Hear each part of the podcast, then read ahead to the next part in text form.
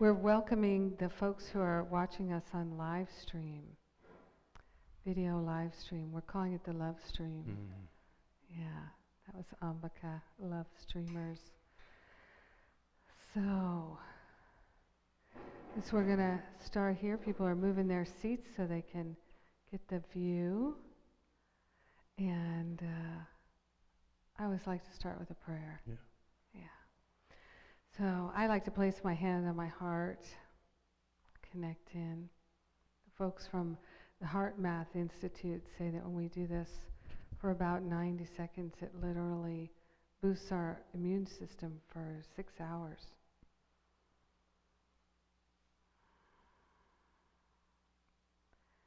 So we place our hand on our heart to remind ourselves that we're wholehearted. We're not just paying lip service here.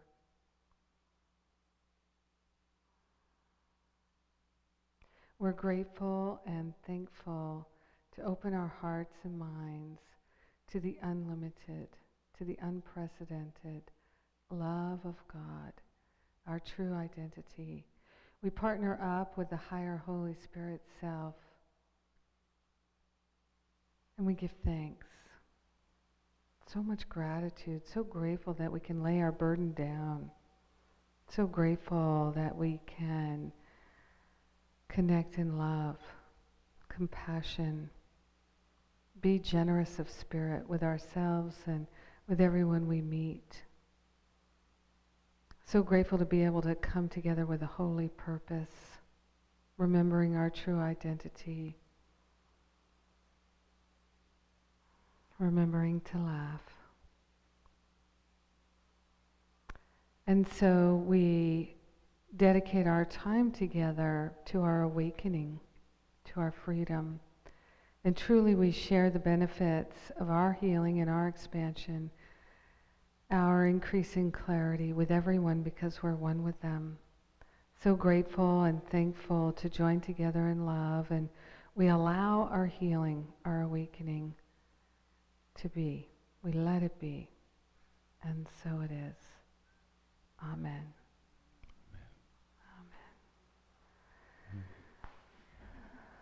So I want to thank my friend David Hoffmeister here for coming all the way to Mexico, though he's been spending a lot of time in Mexico. I'm sure we'll hear about that. And uh, we've done a few retreats together and uh, other assorted things along the way. Yeah. And we always have a good time together. And uh, it's always very playful and very deep, kind of oscillating. And of course, when you get really deep, it's lighthearted. Yeah. It's joyful. That's our natural state. Um, one of the things that I remind myself is that joy is unconditional.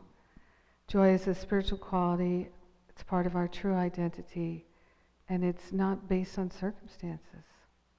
I learned that when uh, my mom was really sick with cancer, and uh, I still had so much joy. I had more joy because I was just completely in a space of love, caretaking with my parents.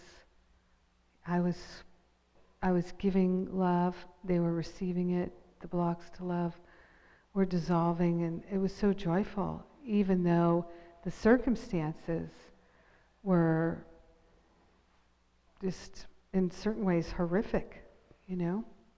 The physical body, the things, the contortions and things that can happen in illness can seem like a horror movie. But yet I had so much joy because my parents were willing to receive all the love that I had to share, and, and vice versa. So there was this incredible exchange of joy, and I really, really got that joy is not conditional. You know, and things, it may seem like things make me happy, but uh, that's an illusion. You know, and, and happiness is really, it is circumstantial. It comes and goes. Oh, I'm so happy I have water. You know, that I don't have water. No, I'm not happy anymore. So, learning to just be observant of those things and let them go. So, th- but this is your time to ask questions. So, the one requirement here, I think, and do you have anything to say up front? Oh yeah, I just your opening prayer earlier Mm. to this afternoon about how it's it's already here, and all we have to do is open to it, to experience it and receive it. It's not really something that we have to like aim off for a distant future. And um, I know I share your feeling that this is a living experience. It's very joyful, very playful, very spontaneous. The thought that was just coming to me too is where Jesus says in the Course in Miracles are involuntary and should not be under conscious control. That's, a, that's the big thing for human beings because everything seems to be controlled, schedules, future plans. And I think, uh, I know Jennifer has shared the idea of these kind of a l- relaxing place to come and be together and walk together, meditate together, eat together, live together. I know I found it extremely helpful. That's why I Mhm. sometimes have retreats that last six weeks. I've got another one coming up, a, a six-week retreat coming up, and it's more like a mini community than a retreat. You just people get to know each other. They start to become more telepathic, since they're all on the same path. And after Mhm. six weeks, it's it gets that way. But I, I like that. It should not be under conscious control. Jesus tells us. So you want to become habitually miracle-minded, like you get so in the mode with the Holy Spirit that it's second nature. You don't have to to think of it. You don't need to have to get get notes out. You can. It's like we talked in our group. It's joyful. It's natural. There's not a sense of trying to control it or make it happen. It's just who you are, just bubbling over. So I'm looking forward to this week as a chance to really have that experience with all of you and and I think these Q and A's are great and panel discussions because there's so many examples and miracles and different angles that help us come into that experience. It's true. You know what is also just coming to me to share here is here's how I met David Hoffmeister. Uh, I was doing my first Living A Course in Miracles series, one of the eight week series, and um, somehow Spirit communicated to me to contact you and ask you to be one of the teachers, and you said yes. And so I think we had a conversation before our class for maybe 90 minutes or Mhm. something. And then we had our class, and then we talked after the class. And um, prior to that, quite honestly, I didn't know anything about David. I might have read a little something on a website somewhere, but I really have learned to just trust Spirit. Spirit says, this person, great. And a couple of times, Spirit has, has said, pick this person for a Living A Course in Miracles. I didn't even know if they knew anything about the Course. And then it turned out, oh, they've, they've been studying the Course for 30 years. But I didn't even know that about them. So I've learned to just follow that guidance. So that's how I met David. And so when I first started talking with him, I had such a feeling like this is this is my brother. This is you know such a just a, a brotherly feel. I don't know. Maybe we've been. I don't know what. Who knows? It doesn't matter.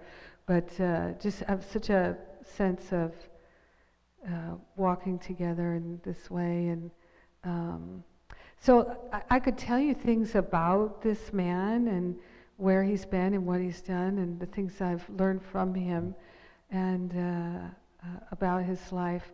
But I, I, I don't- like I don't introduce myself with all. It doesn't. None of Mm. that really matters. Yeah. It just doesn't. But you know, there's information to be had if people are Yeah. interested. And Okay. certainly, your life is very interesting. There's no question of that. Yeah. So I'm sure that'll come it's up quite too. interesting. Yeah. And also, it seems like when we come together, like we did a a, ga- a gathering at a retreat center in Hawaii, and it was it had some similarities to this because it was Uh-huh. a beautiful, warm Uh-huh. place, and it was a cozy little group, Uh-huh. and it was over the course of a week, and Uh huh. so many intimate sharings Mm. that these became lifelong friends, and it just was like a life-changing event Mm-hmm. over that week. So here we are again, and Yeah. it starts again this time in Mexico. Yeah. So we've really set that intention and hold that space for deep transformation. Because there's no limit. You know, it's all about just are you willing to let go of that which is false and remember that which is real? And so we all together hold that space that we're here for a reason, you know, for a divine appointment. And so, no limits. Yeah, divine appointment. Mm. So, yeah, I, I, I, I, we always know it'll just flow perfectly if you have a question, and we'll just take off and start running. And, and the live streamers can email in a question. I, I've forgotten what that address is, though. Is it, it's there on the website, though. Livestream at jenniferhadley.com. Livestream at jenniferhadley.com. So um, Sarah, who is going to offer the microphone, if anybody has something they'd like to bring up. Live on the love stream. Yeah.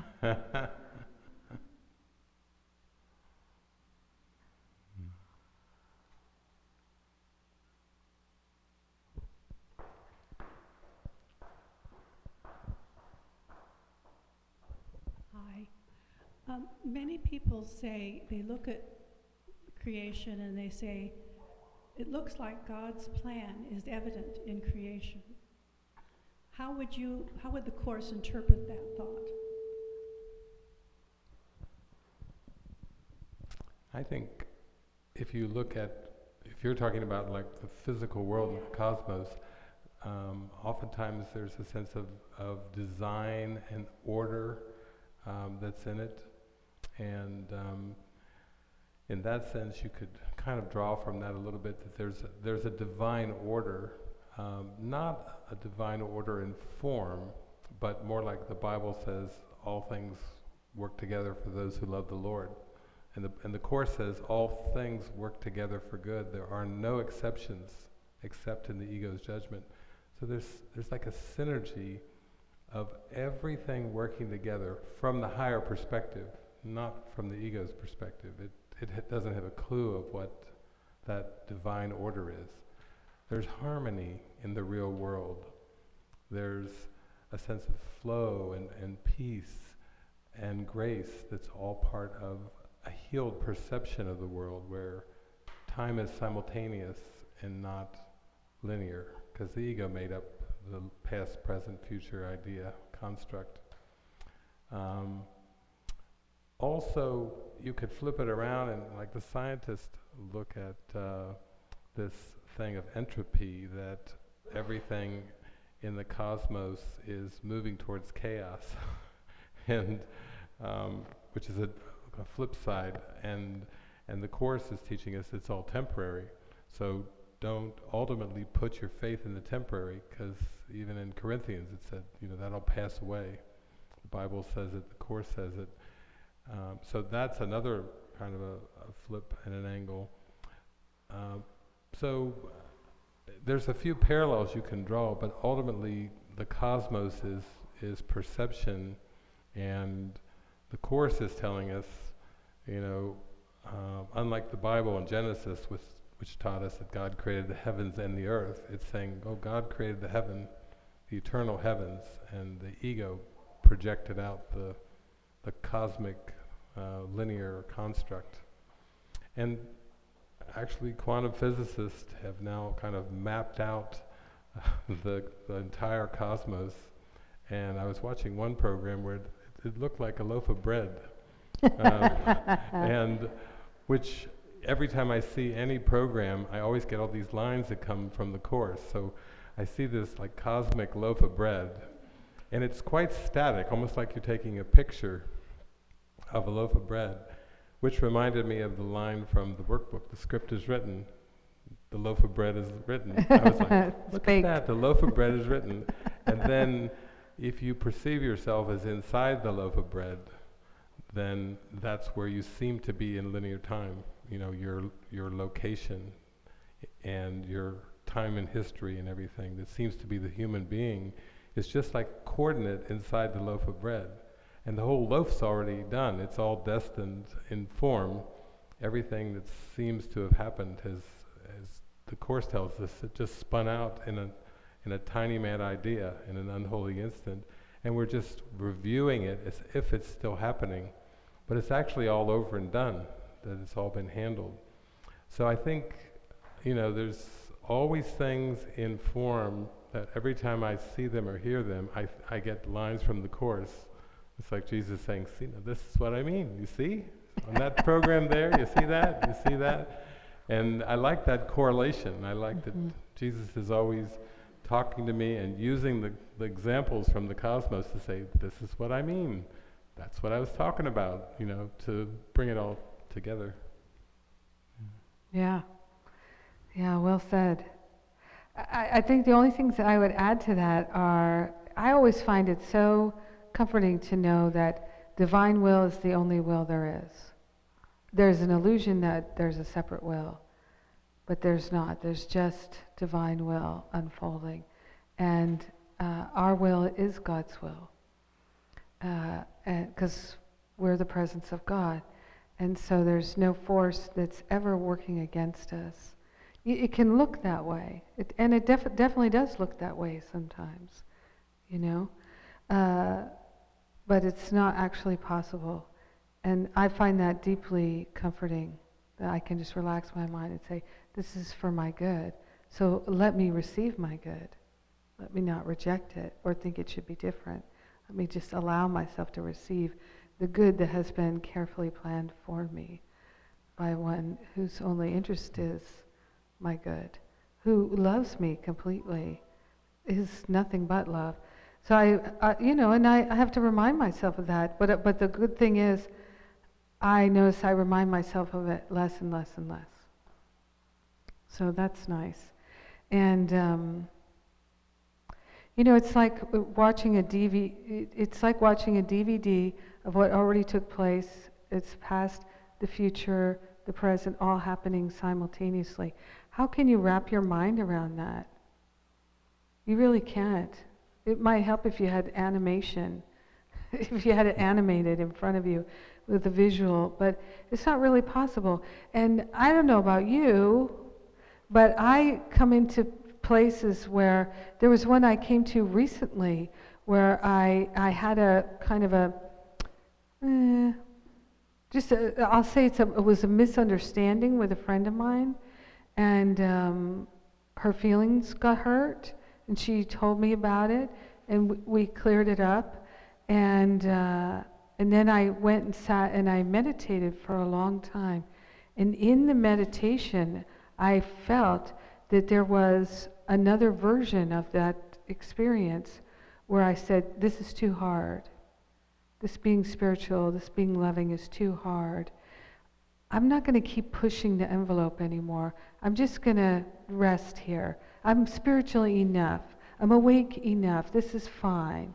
What do, oh, I don't have to be perfect. I don't have to be loving all the time. I can just rest here. This is good enough. You know? People already have affirmed, look at her, she's doing so well. Why can't I just let this be enough? Why do I have to attain enlightenment or wake up? I just let this be enough. And that in some other version, I, I said, yeah, that's it. I'm going to rest here. You know, check, please. And uh, but in that moment, uh, although I could feel it as a strong energy, it wasn't anything I had any interest in.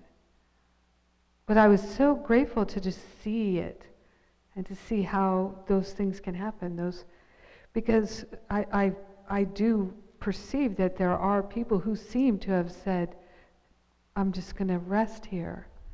You know, I'm not going to open my mind any further. I'm not going to let go of these things that are blocks to love. I like them, I'm keeping them. You know? So um, in, in the script, I, th- I- experience there are times where I've, I, I feel as though I have been here before and made other choices before.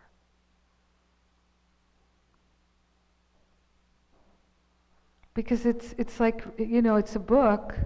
It's a book that has all these, if you think of it that way, the book that has all these alternatives, you're familiar with them because you wrote them. So they feel familiar deja vu all over again. Um, I think people in this room kind of get it. Yeah. What I don't get is why are there does, it looks like they're gonna continue, why don't people get it?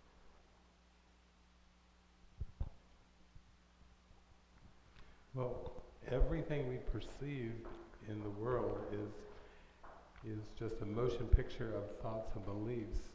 And so if you're able to just look upon the world and watch the news and watch what's happening and, and you have this calmness inside, then that's a peaceful perception of the world. And I like that course workbook idea. When I am healed, I am not healed alone. And legions upon legions will arise when I accept the gift of healing. So he's kind of hinting all the time in the course, he's just saying there's really only one mind. And when I accept the correction in my mind and I have a peaceful perception of the world, then that's it. The, the world is healed. It's, you know, he even says at one point, when, when you accept the gift of healing, that, that you accept it for every mind.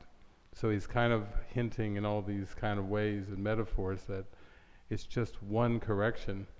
And that's why he also says in the Course, Jesus says, When I awoke, you were with me. So he's kind of pointing to it's a done deal.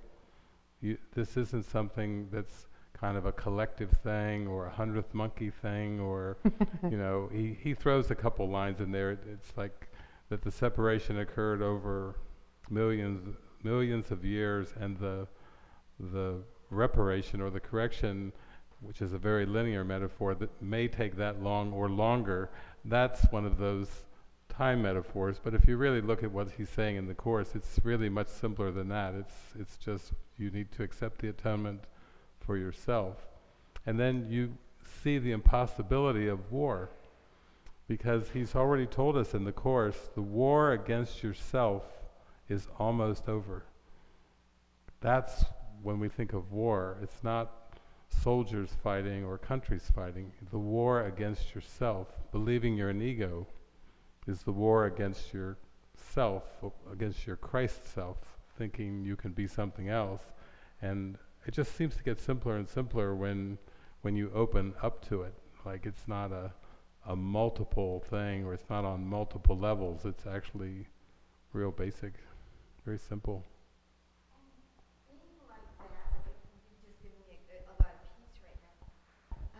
Does that kind of help the world a little bit? Do you want people so the solution will go more my way. I'm not. I'm fine. I'm, I still got too much ego going. But I, I, I'm understanding what, and the better I'm at peace, the best for me. Yeah. Yeah.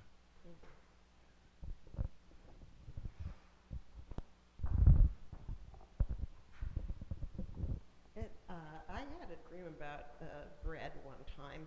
People were coming to the door and asking me to feed them, but I was instructed to take a slice of bread and eat it myself. And so it seemed like the, the bread was holographic, but I could only give what I had. So when I ate the bread in this dream, then I had mm-hmm. to give to those who were knocking my door down mm-hmm. because then I had it mm-hmm. holographically. So, and, and this idea of, of time not being linear, the, it, it's like here's the parade coming along, and here's a fence, and the little boy is looking at the parade through the hole. But God is looking at it from above and sees the whole parade. But we don't have that experience. I don't know. Maybe there's some way we can, but maybe we aren't supposed to because we chose this experience. So that we could have moments that were holy and moments that we didn't choose to, to see as holy. And then, because of the experience of not choosing to see it as holy, we could have the contrast. Exactly. It's a world of contrast. Anyway. It is. It's a world of contrast. It's so important to, to understand that. If, if we didn't have wars, we wouldn't have the choice of the contrast. Well, but the war is, it's an outpicturing of what's happening inside. I mean, many of us, we have times in the day where the self talk is unloving. We, we are having a little battle or maybe a raging war, maybe a nuclear hol- holocaust against ourselves in our mind, right? So, yeah, and so then we see it outside. And when we see it outside, it bothers us.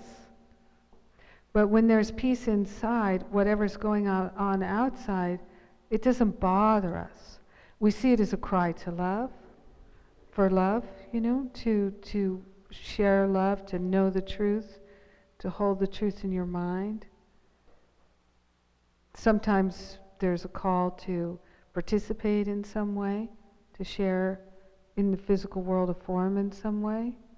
But it, it's, you know, it's, it's not at all easy to begin to take responsibility for everything I see and to recognize that everything is just as I wish it would be. It's that, that feeling of helplessness that makes us feel like, well, the war is so huge and there's nothing I, little me, can do.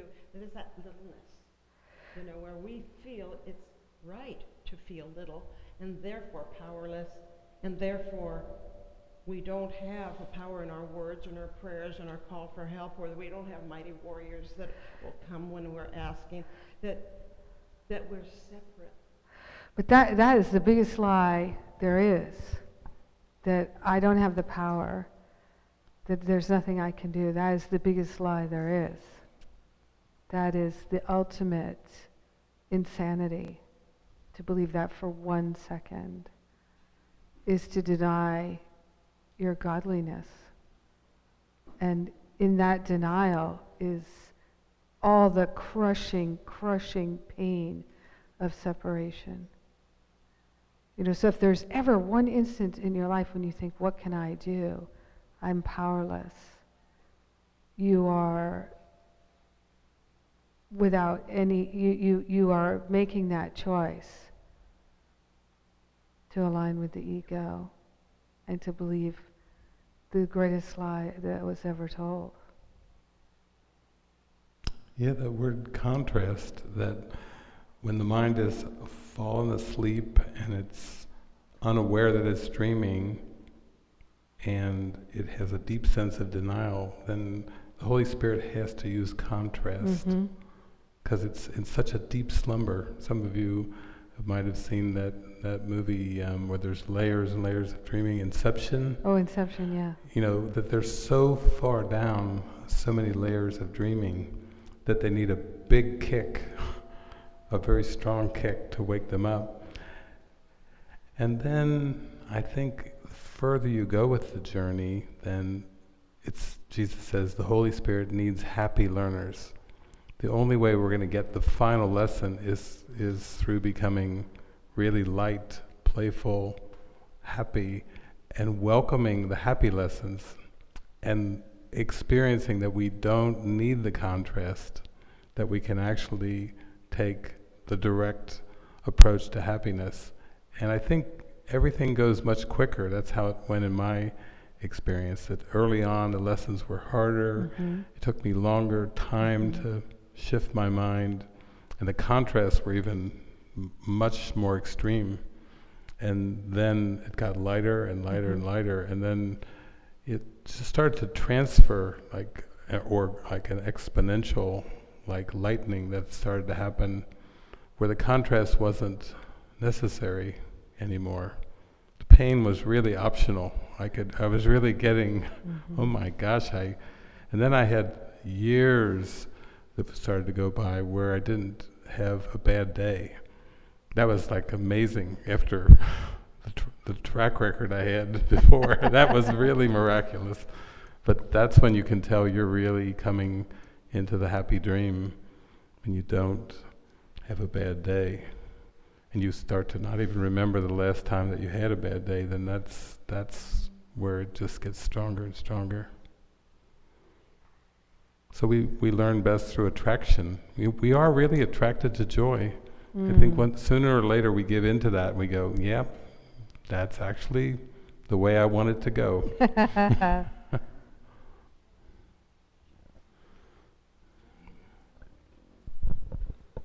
yeah, go ahead. Do you feel also, because I've read that pain is an option, and that um, Jesus Christ on the cross chose not to suffer? Have you heard that? Yeah, that's what he's teaching in the course. Is that um, he talks about in the workbook where he says, "If God is real, there is no pain, and if pain is real, there is no God." That's the most direct statement of that. So it's not like trying to incorporate pain or whatever. It's it's showing that he also says pain is a misperception. So it's a great demonstration to know that little bit that Jesus didn't suffer, that he had no guilt in his mind, and you have to have guilt in your mind before you can have seemingly physical suffering, because there's no body outside the mind. And that's good to know too. That wasn't part of the, the Catholic message or, or fundamental Christianity. That was like the exact opposite of that. So. No money in this uh, way of thinking. Yeah, but I did a little skit down in um, Chapala where I was I was playing. Um, there's a Course in Miracles student, and then there's a fundamentalist Christian, and the fundamentalist Christian is saying, you know, well, listen, sin is real, and Jesus died for our sins, and you can't reach heaven without the sacrifice of the blood of the Lamb. And the Course in Miracles student is saying, no, actually, there is no sin, and I finally attained this position, this theology that there is no sin, and da da da.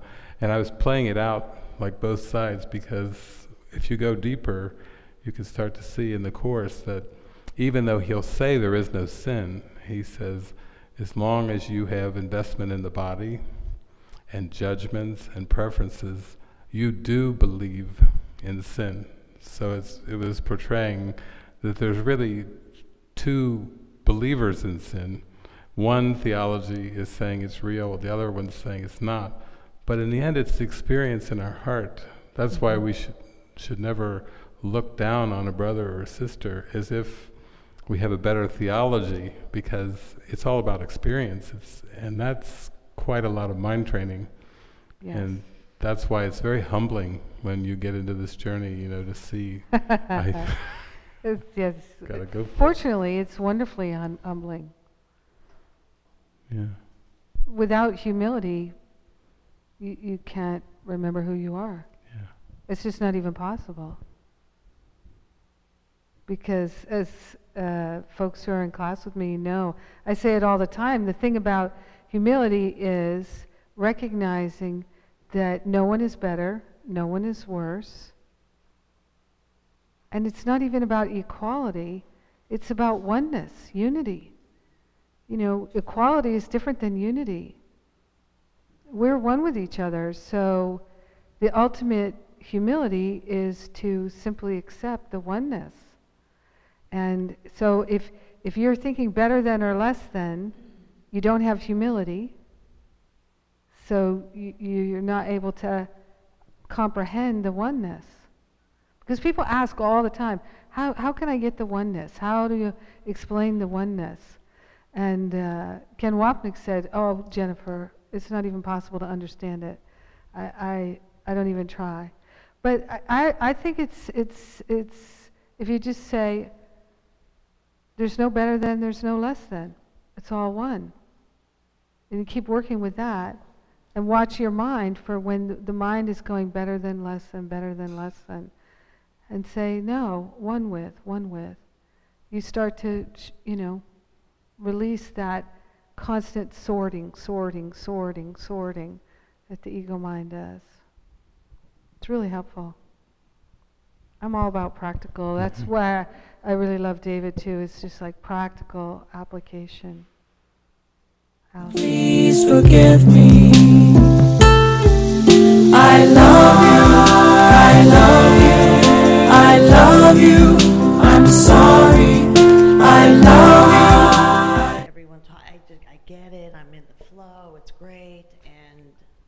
Get out with people that maybe not be in the course or you know, the whole real world or made up world, whatever you want to say, I'm triggered with a little reaction, a little anger, a little, and and it was like you said, you found it to be easier and easier as you. So I guess that's just the answer to my question. Probably is that it just is going to become easier as I continue to practice the course. But sometimes the course confuses me when it says you can't ride two horses, you can't. I mean, like you're in or you're out. And sometimes I'm like, well, I'm still getting a little triggered, so I must be out. And it, it's just this constant back and forth talk I have with myself that can become quite a challenge in itself with the lessons. Yeah, it's the ultimate challenge. Yes. So, How to make it easier? Yoda, Yoda's anything. I think I'm, I'm like Jennifer. I'm so much into practical application. I, I always say. I remember. I think I said on one of your shows, your radio Classes shows or, or radio or shows? classes, one of the two, that that uh, the spiritual journey is uh, one principle and ninety nine percent practice. And it's important to get clear on that principle. That's why we have a, a text that has 31 chapters. We want to get super clear without any distortions on the principle, but then still it wouldn't do you any good unless you apply it without exception. So I think when you're talking, you know, I first used the course as kind of an oracle where I would just pray Mm. and open it up and then have amazing answers, like having a Jesus right there in front of me. Oh my gosh, you know, an oracle, oracle. And the one point I was guided to the manual for teachers, and it's got that great thing on the, the 10 characteristics of a teacher of God, but then the first one is trust, and it has the stages of the development of trust. It's got to be one of the most fascinating things ever on the planet in the history of the universe. I'm like, truth. Oh my truth. God! Jesus is given the stages of the development of trust. There's oh my God! There's six stages. Where am I? Exactly. Uh, you know, you know, it's it's the question we always ask when we are given a number like that. Yeah. Like, where am I? So then I looked at them and I kept reading through them and reading through them and reading through them. And then I I stepped back one day and I said, wait a minute. Four of the six are difficult and challenging. I went, okay, I did pray, give it to me straight. You know, if it's if it's going to be a lot of darkness, like Right. through the darkness to light, then tell it to me up front, Right. so that at least I have a context for this, so that I'm not Mhm. like clo- throwing the book in the river and or tearing the pages out one by one. You know, I have to give me a context so that I know that just like if somebody gave you a, a test to do and they said it's a high degree of difficulty or there will be lots of failures before you have breakthrough successes. Mhm. I think that's that's a great teacher to Mhm. do that so you're not too disappointed. Mhm. So I think that's a good thing to keep in mind. You know that we're this is a very high calling. It's the highest there could ever be, and and don't don't be too hard on yourself when you go through that that talk and that chatter and stuff like that. Yeah, you know, my bottom line is that uh, I reached a point where I refuse to judge myself. There still comes in temptation in my mind to judge myself, but I just, I just, I, none of that. There will be none of that. I, I'm just like, no, talk to the hand. I am not listening to that. No, really, just like talk to the hand. Yeah, and uh, and I'm serious about that, because you know, and I I have gone through literally, I have gone through, and we, we've all done this. Have you uh, have you ha, who in this room has not spent, or who in this room has, like me, spent an entire night without sleep, laying in the bed, going over the self judgment? You know, ha- haven't most of us done that? You know, where we're just like, you know, and then we're like, I'm not, and then, no, it's their fault. No, we're going to judge them. Their fault. No, it's somebody else to blame. Somebody else to blame. And then it goes back around to, oh, but I'm just not good. And, right? I mean, I used to do that. And so I really realized there's no benefit to that. Absolutely none. And I also realized that I, I made a commitment to treat myself like someone I love.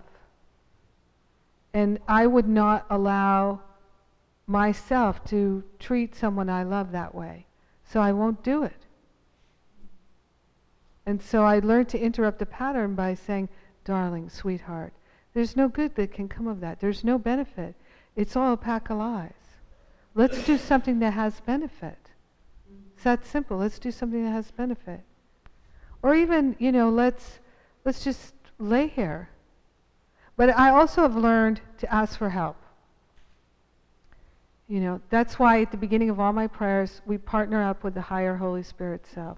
The Holy Spirit is not separate from me. Nothing is separate from me. So I'm, I, am i am partnering up with the, the part of my beingness that knows the absolute truth about me. And I'm handing over all the sense of separation, you know, and I just, I've really learned to, I just did it hundreds and, you know, thousand times a day. It's that willingness. It's like, oh, I've been doing it all day for hours now. Well, do it for the next hours and, you know. And I, I went through a period of, uh, I would say, a couple years that felt brutal. It felt like I was in a washing machine. Those wash machines that go like that. Now they have the ones that just kind of go like that. But, you know, where it just seems so much gentler. Just, it's kind of like, I know, honey. Yeah, I know. I know, honey. But I was in the one that was like, you know? yeah, okay. Yeah, well, that was it. You know, it's the contrast, constantly agitating. And, um, and I, I was in, for a couple of years, I was in a three day cycle where one day I would find myself literally compulsively praying for healing. Just all day long. I'd wake up all through the night praying, praying, praying, praying, praying. And just, I, I'm opening my mind for healing. I'm willing to accept my healing. I'm choosing the healing. I'm uh, allowing the healing. And uh, let me know the truth. I live as the Christ. You know, constantly praying and praying. And then the next day after that, it would be uh, literally like an exorcism. That third chakra in my belly, feeling like there was a war in here you know, because that third chakra is really around your perception of yourself. So the ego is like, no, you, you're mine. I got you. I got you good. You're mine. You know, it was, it was like, no, I'm free. I'm free. No, you're not free. Let me show you the evidence. I got evidence. And I'm like, no, nothing you're saying is real. Uh, no, I, it is real. You, I can, I can show you it's real. Let me show you it's real. You can show me everything you got, and I still won't believe it. Oh, I got you. I got something. I know I got something for you. I'm like, no, you don't. No, you don't. Until I would collapse in exhaustion, and then on day three, I would feel like the day after the storm. You know, where everything smells good, the air is fresh. I'd be like, oh, I'm free. I'm free. I'm free of all that stuff that I argued so hard. You know, I prayed so hard to let go of. I argued so hard to keep, to let go, keep, let go. I'm free of that stuff now. And then the next day, I'm back into prayer like, like, and it was just, it, just was like I would wake up and I would just start praying intensely. It would just go on all day, all day, all day.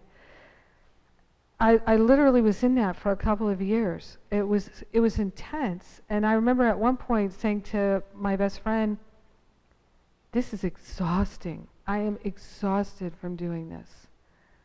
And if I have to do it every day for the rest of my life like this, this three-day cycle, I'm in. Because I know it will come to an end. And you know, if it takes every day of this lifetime till it comes, whatever it takes, I'm in. There's no alternative. You know? There's just no alternative. N- no alternative I'm interested in. You know? And still, in all of that, and even now, there are times when I am interested in something. Oh, there's something that is upsetting me. And then I'm like, no, no. But you know, you get a little caught, you know? But if you can go right into giving thanks, ah, I got caught. So whatever it is that caught me, I can turn it over. It'll never catch me again. If I'm sincere, it will never catch me again. How cool is that? I mean, let's face it, if you had a room full of a 100,000 stinky things that were infested in your life, and you could just get rid of some every day, eventually they'd all be gone. That's how it is. And the minute you don't want any of them, they can all be gone. Because it's not about time. I, Hmm. I just love that. Hmm. Once you get to that point where you really see, I, I can be free. The freedom, it's, it's, it's, it's happening. Even just for glimpses, right? I mean, it's, because then you start, you, you build momentum. You really build momentum. So you can just start saying, I'm willing to build momentum. Bring it. But then when it's when it's crazy and you're in the muck and the mire, you gotta remember you said bring it. mm-hmm. Yeah. And detach from thinking that it's bad or wrong. I mean, it's a practice. Ninety-nine percent. Yeah, because the hundred thousand stinky things all have one thing in common, and it's identity. Exactly. It's every issue, every crisis, every concern is always one of identity. Even though the ego made up a complex world where it seems to be on so many different levels, societal and interpersonal and psychic and all these things, it's it, the trick is going to come to an end when it seems you see, oh my gosh, this is a, this is an identity war. And I want to see that these all these hundred thousand stinky things are really just one thing. And be convinced of that. That's what happens. Yeah. We've moved away from the conversation about whether or not Jesus felt pain. Mm. However, I want to go back because Rich and I had a conversation back a while ago about the last words, I think it was maybe last Easter, why hast thou forsaken me? And in the course, I don't see any place that Jesus talked about it. He talked about Judas and that he couldn't be betrayed, but I don't remember or haven't found it. I just wonder what your response is to that, uh, for those last seven words. Here we are in the season of Lent, we're coming up on that. It, it seems impossible that Jesus felt forsaken, but I don't see it addressed in the course. I'm not aware of it being addressed in the course. Not specifically. I know um, Ken Wapnick talked about how a lot of times prophets and and sages back in the time of Jesus would would quote the Psalms or quote scripture. And sometimes there is a beautiful psalm, I think a psalm of David that that starts out with "My God, my God, why hast thou, hast forsaken me?" It's really a beautiful song, but it just starts out that way. Just like sometimes people who are giving talks, you know, will will quote something and then take it through to the fullness of of what's real and true. That was the only um, time I've ever heard somebody try to kind of put it in a different context. You know, like say, if you just look at the words by themselves, it doesn't make any sense. Put it into a context because the words by themselves go against the whole teaching of the course. Right. If it, the course is teaching you can't be a victim of something outside of you, much less God. That would be Jesus knew God, it was one with God. So if you look at all the passages and all the teachings together, you see that there there are things that are Jesus is purported to have said, and some of them are reinterpreted, and some of them even go back to the Old Testament. You know, like he even reinterprets um, a line from I think of the Old Testament, which I thought could never be reinterpreted. I thought, how can you interpret reinterpret that? That's it. it was vengeance is mine, saith the Lord. But he actually flips the whole thing around, kind of saying vengeance is is not a thought that belongs in your holy mind. Give it to me. Vengeance is mine, saith the Lord. And I was like, oh my God, if he can reinterpret that, he could reinterpret everything. But I, I would say the whole teachings of the Course show that that line by itself uh, could never have been something that what Jesus would have taught uh, ever, even on the cross. And then when you see that he says pain is a wrong perception, and clearly he was identified at one with God, he would never have taught wrong-minded perception on the cross at that point. Yeah. No matter how stressful it seemed to be. Right. No matter how the ego was judging, like that's a bloody mess. That's gotta hurt. You know, it's it's not from a right-minded perspective. You know, that's that's not it. And he was teaching that God loved us, that God would never, you know, put His beloved Son through any kind of ordeal. It was those were just ego ideas. Mm-hmm. Yeah. Yeah, and it, it seems so clear to me at this point that we we learn from extremes sometimes. I mean that's so that's an extreme thing to offer us. You know, to me, to me his life and the way it played out was absolutely perfect and there, there's not an alternative really where he would have uh, he and Mary would have raised, you know, their children and grandchildren and gotten old and feeble. That's that's not what they came for. So. Yeah, I think it's another good example of projection, where um, when you look at the projected world and and you perceive blood coming from a body, um, there's a lot of associated meanings that go with that, and pain and suffering are with that. And um, people will say that to me too about things like the part of the Bible where Jesus went to the temple and the money changers and he was cracking a whip and then he overturned a table. He said, well, clearly he got angry. Uh, whether he says anger is not justified and pardon is always justified. I said, no, actually you could turn a table over from a peaceful place. It would just be another extreme teaching device in a temple, money on the table, and you, I said, I could push a table over and be very peaceful. I wouldn't necessarily, you're reading meaning into Jesus and making him seem to be angry, but he was just doing that as a teaching device that when you look back at the day that they were they were selling animals to be burned as a sacrifice to God. That's actually what, what was happening in the temple. In the temple, and that was just a no. This is not the way. this you are not going getting any special favor by God by p- spending money in the temple to buy animals to be burned. You know, no, this is not the way. From a peaceful place, but I I think it's good to talk about these things because that would be another example of projection of saying Jesus got angry because he turned the table over, which I don't feel is the, the case at all. Yeah, I mean, anyone who's ever raised children or been around children or led a retreat knows that sometimes you have to raise your voice for people to hear you. You know?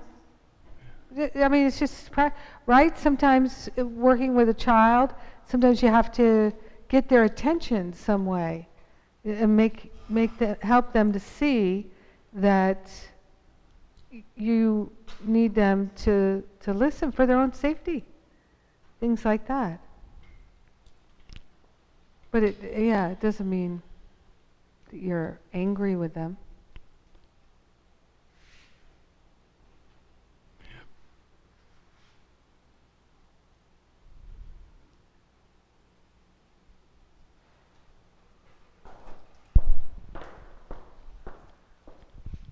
Um, sometimes uh, we've been taught that uh, this is a translation that we've got in English, and it came from another translation which was in a different language. And I heard that way back in Constantine's day, he said, I want a religion. I think I'll just hijack that one. oh yeah And they changed a lot of Jesus' teachings to something that wasn't. You know, so who knows to say that that was really coming out of Jesus' mouth? I mean, I know that he loves the Psalms. I know that Psalm 22 starts, My God, my God, why hast thou forsaken me? But like you said, he takes the whole context of the entire psalm and it comes out in victory at the end with praise and adoration to his Father. So, you know, he, he may have started it intending with his, his mental intention Mhm. the victory at the end. And to, to be able to, uh, to open his arms and say, this is, this is how much uh, love is able to encompass. It Mhm. can swallow, swallow it up. It can swallow up pain. It can swallow up uh, the uh, whatever uh, is thrown at it. It can swallow everything. This is how much that love can swallow up. And uh, Father, forgive them for uh, they know not what they do. It just swallows it all up. It's great that you're mentioning that because Yeah. if you look at the comp, if you take anything out of context, the ego can build a case for it. And I noticed that recently because they had the like the the Oscars, the Academy Awards, and then I was down in Mexico. I didn't see them until the next day. I just uh, saw awards and who won and this and this. But but there was all this paparazzi spin on certain things and who said what and who ruined the whole night by saying this and who was embarrassed and who this. And so I thought, my goodness, there's just a big gossip spin on the whole thing besides who won and lost. And one of the things was it was it was blown up. I looked it was all over the internet. It was some photograph of John Travolta kissing Scarlett Johansson from the side. And she kind of was looking very serious and straight ahead. And, and everywhere I saw this image there was this caption. This was the creepiest moment of the night and creepy creepy creepy. It was just it was a kiss with creepy associated with it absolutely everywhere. And then I saw about a week later um, Scarlett Johansson said listen that wasn't creepy John uh, Travolta and I he was a co-star I haven't see, hadn't seen him for a while it doesn't show all the moments before the photograph in which we were having a, a cordial, friendly time of two friends having not seen each other and this and this, and after the moment, which they spent a little more time. They actually was a celebration, she said, of coming together, a very respectful celebration. And the paparazzi caught one instant and threw a word, creepy, in there and spun a whole thing, which finally, after about a week or so, she Wow. decided to comment and say, no, no, that wasn't creepy at all. And kind of like, I, I'm going to set the record straight. But it just shows how something can be taken out of context Mhm. and for a, for a purpose of, of judgment or a grievance or negativity. You know, just one little moment. Y- That reminds me of, um, I'm, I'm not a Bible scholar, but when I was in ministerial scho- school, I did study the Old and New Testaments. One thing I learned is that uh, Jesus spoke in Aramaic, they wrote it down in Hebrew, and the soonest anybody wrote it down was 25 years after he died. It's like they waited for 25 years and then they said, yeah, we would better write that down some of those things he said before we forget them. It's been 25 years now, but some of it was written down much later than that.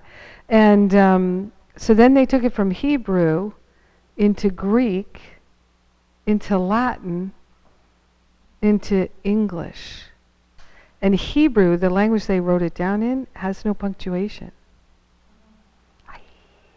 And then, you know, they came along a couple of hundred years after Jesus died, you know, after they wrote it down, and they said, you know, let's just edit this. Let's, uh, I, I think we should go for a virgin birth. Does that sound? I, it, uh, people really like virgin birth, so let's put the virgin birth in there. But you know, the thing is, is if, if Jesus was born of a virgin, he probably would have mentioned it at some point. Don't you think he might have said, let's not forget I was born of a virgin? That's kind of impressive, people. Listen up. How many of you were born of a virgin? people would go, Really? Born of a virgin? Yeah. Can you prove that? Yes. people would have been like, hey, that guy was born of a virgin. It's true, though. I don't know. I think that's really funny. You're not laughing, so maybe you're tired. and that was that was the the skit 2,000 years ago. And then what we do know too from from all the the transcripts that came from Helen Schucman and and Ken Wapnick working closely with them and everything was that Ken tells the story that that Helen had so much resistance to what was being given her that frequently she would this is 2000 years later we're not even talking about the latin the hebrew and all this this is this is 1965 to 1972 the resistance was so strong that he would say what i said was this Mm. what you wrote was this and they had to go back that's why it took 7 years to do something that probably without that much resistance could have been done in a year and a Mm. half.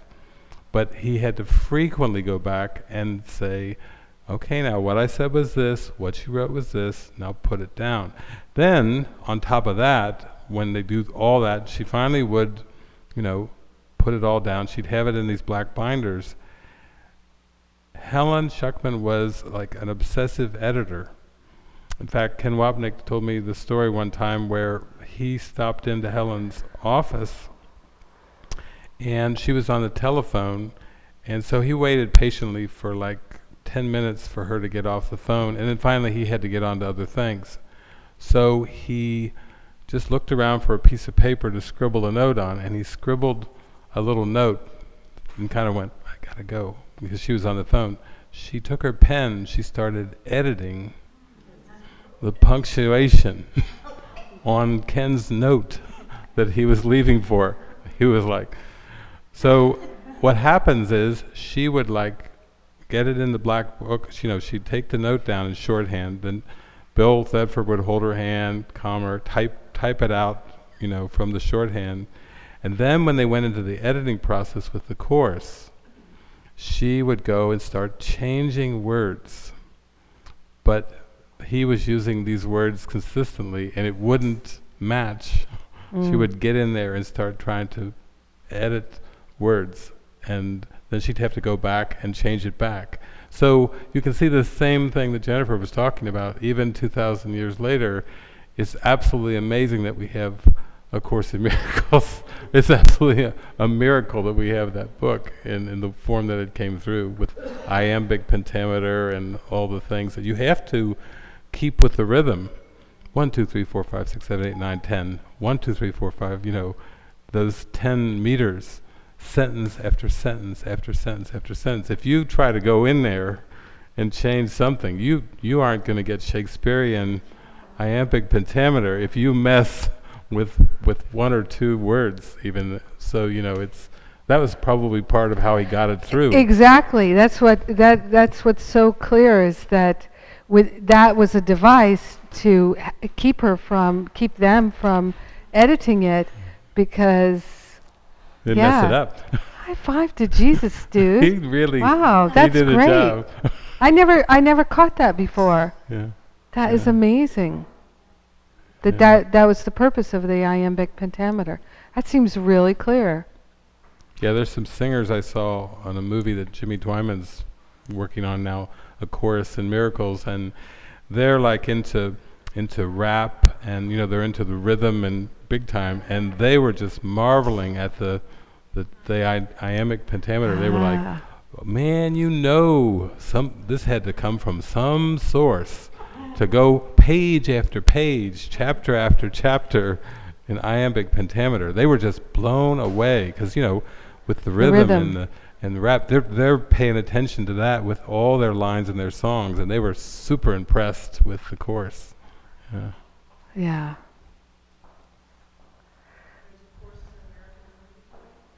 Yeah, it's just uh, Jimmy Twyman's just starting to film it. A chorus in miracles, and Chorus. chorus, yeah. a chorus in miracles. So he, yeah, he was just saying he'd like to join with me in the Bay Area and do a little piece, but it's going to be a lot of musicians and yeah, Great. cool. Yeah. He's going to be in the next Living A Course in Miracles series. Mm, great. So I'm excited about that, yeah. Well, uh, we have just a few minutes. Yeah, do we have any questions from the live streamers? Okay. Any final questions? Because we'll, we'll do a little bit of, of five minutes of housekeeping kind of things after we close out with the live streamers. Any other questions? Anything?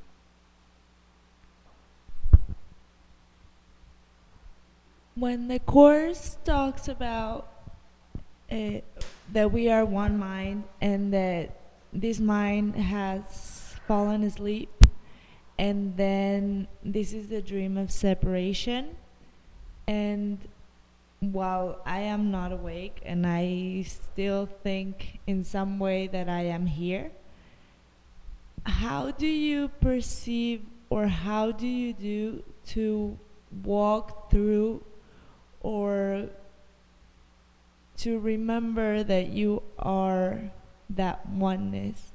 Because to me, sometimes it's really clear and I know I am that mind and then it's everything is much easier but then when you are really trapped in the world or a situation really gets in your face and you don't know how to react and you completely forget about that which i think are the moments when you need these teachings the most. How how do you do how do you ask the holy spirit or how do you do to recon- reconnect with this wisdom or this higher self or or you just don't Well, I did ask Jesus about that at the beginning because that seems to be your question is like uh, essential to what do you do when you've seemed to gone off the beam or you you've you're not happy and you want to come out of it? And he pointed me to his rules for decision section kind of near the text where he says it's it's much easier to have a a peaceful happy loving loving day um, if you can if you can keep your purpose out front uh, if you can start the day right and stay with it than it is when you get off. Because he because basically he says in that rules for decision section if you can just really practice the first two steps I'm giving you you know that that is much easier to to stay in the flow and the rhythm you know uh, decide the kind of day that you want that's number one and then say to yourself if I make no decisions by myself this is the day that will be given me which is really just saying Holy Spirit decide for God for me I give my day to you, I give my life to you, and so forth. Then three, four, five, you know, the, the reparation is much more difficult. So that's where your question is at. It's like, how do I, how do I turn? And I relate to what Jennifer was saying about the, the praying. I, I feel like I started to see that the, the prayer is everything, and that I always get what I'm asking for, so I better watch what I'm praying for. I have to I have to go through some kind of purification, like at the inner chambers, at the inner altar, to really be a demonstration, a, a living demonstration. Otherwise, it's it, there's going to have to be some of that back and forth. It just means that I'm not haven't sufficiently purified uh, to do that. And so I think everybody finds something different. I took the prayer at the beginning of the course. I am here only to be truly helpful. Because I resonated. I said, oh, I can practice this. I'm going to memorize this. And I said to Jesus, help me. How can I learn to live this prayer? And Jesus said, well, every time you, you go through a, a, hallway or a doorway, it doesn't matter if it's you know, a laundromat or a grocery store or to a course group or visit your mother or whatever, pause before you go through the doorway and pray this prayer with me and set your mind right to, to keep it open Like I'm here only to be truly helpful. And that worked amazingly well. I got into that. I said, I'm not going to miss a doorway. I'm going to every single doorway I go through, in my own room. I leave my room in the morning. I'm going to do it because it was something I could practice with. I was excited about doing it that way instead of trying to repair my state of mind Yes. when I'd gone off. It was it was so difficult to get back. Right. So I kind of turned it around. I said, I'm going to. It's almost like preventative medicine. Yes. It's the same kind of principle. Yeah, and it's also with the idea of I have to repair. It's it's like uh, looking on the sin and then forgiving it. Yeah. You know, saying, "Oh, this is awful," and then I'm going to make it better. It's affirming that it's bad. There's no need for that. It's not bad. Everything is gently planned by one whose only interest is your good. So it's not bad. It's there to help you. You know, you're upset to help yourself. I, that's why the upset I call the divine alarm clock. I love that. That's awesome. Going through the doorway. And that prayer is so easy. On page 28, that little prayer. Here to be truly helpful. Yeah. Great question. Anna asked me earlier at dinner, she said, how is the, she asked me something like, how has the course helped me? And I said, um, you know, the course didn't really help me. I helped me. Got to practice it. Yeah. I mean, in a sense, it's an inanimate object, you know, but the living truth is contained here. I think it's important to remember that. Yeah. Yeah. Yeah. We don't have to look outside ourselves.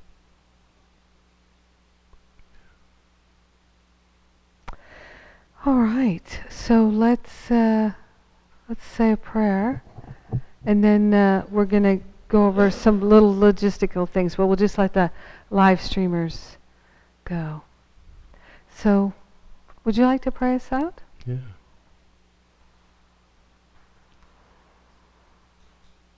Holy Spirit, be in our minds. Be with us as we enter into each day and go to sleep at night. Help us heal by our willingness to hide nothing from you and keep nothing private. Each day we have so many opportunities to align with our will, the will we share with God.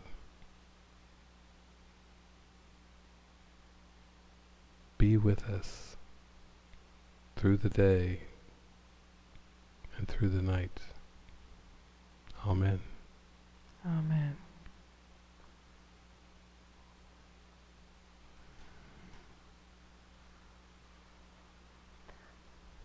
So farewell to the live streamers. Mm. We'll see you in the morning.